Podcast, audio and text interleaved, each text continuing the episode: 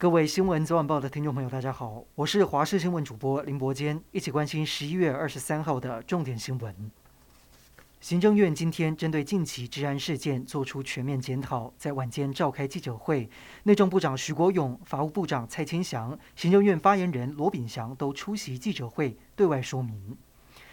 第二届台美经济繁荣伙伴对话在今天登场，美方将由主管经济成长、能源与环境的国务次卿费南德兹主谈，而台湾代表官员则是经济部长王美花以及科技部长吴正中。王美花会后转述，双方在半导体供应链、医药卫生、经济胁迫等等都有深入的交流，气氛十分融洽。不过，关于即将到来的公投还有 CPTPP 议题，王美花则是说，今天不是讨论的场合。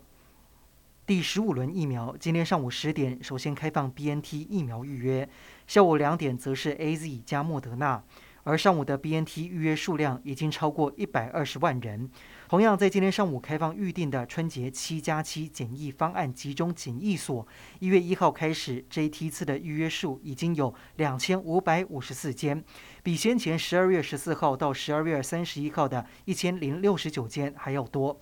另外，二十五号会开放想混打的民众可以直接跟医疗院所预约。还有今天的疫情一样是本土加零七例的境外移入。严宽恒投入第二选区立委补选，家族房产以及个人财务状况屡屡被放大检视。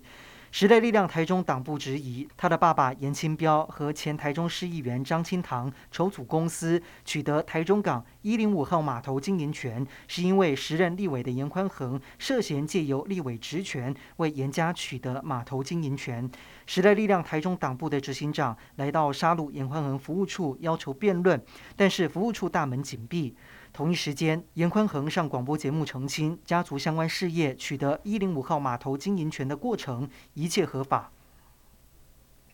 高达两千四百亿元的海空战力提升计划采购特别条例，虽然被蓝营立委质疑，中科院将成为发包中心，无法监督，但是在绿营的人数优势下，立法院在今天中午三读通过。另一方面，因应解放军最近在台海周边军事动作不断，国防部将南北作战海域列为决战防卫要地，强调战场及训场，来符合实战化的要求。澳洲、美国和英国在九月宣布组成三方安全联盟，三方的代表人员昨天在澳洲坎培拉正式签署文件，为澳洲海军增添核动力潜舰踏出一步。曾下令对学生和抗议民众开枪镇压的南韩前总统全斗焕罹患多发性骨髓瘤，在今天上午在家昏倒之后病逝，享寿九十岁。南韩女星朴信惠今天同时宣布怀孕和结婚的消息，南方经纪公司也发出声明，证实两人将在二零二二年一月二十二号步入礼堂，而这也让相差一岁的姐弟恋终于修成正果。以上就是这一节的新闻内容，感谢您的收听，我们再会。